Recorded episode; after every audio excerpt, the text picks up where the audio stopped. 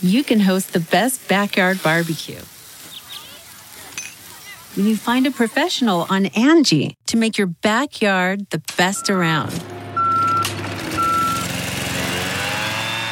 Connect with skilled professionals to get all your home projects done well. Inside to outside, repairs to renovations.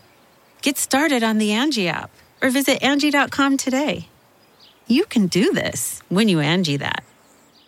Good morning. I'm Randi Naughton at Fox 2 with your St. Louis news headlines, driven by Bomarito Automotive Group. NHL Stanley Cup final pivotal game in Boston last night. Second period, no score. Ryan O'Reilly puts the Blues in front. Zach Sanford behind the net makes the pass between his legs. O'Reilly is there in front for the score for his sixth goal of the playoffs.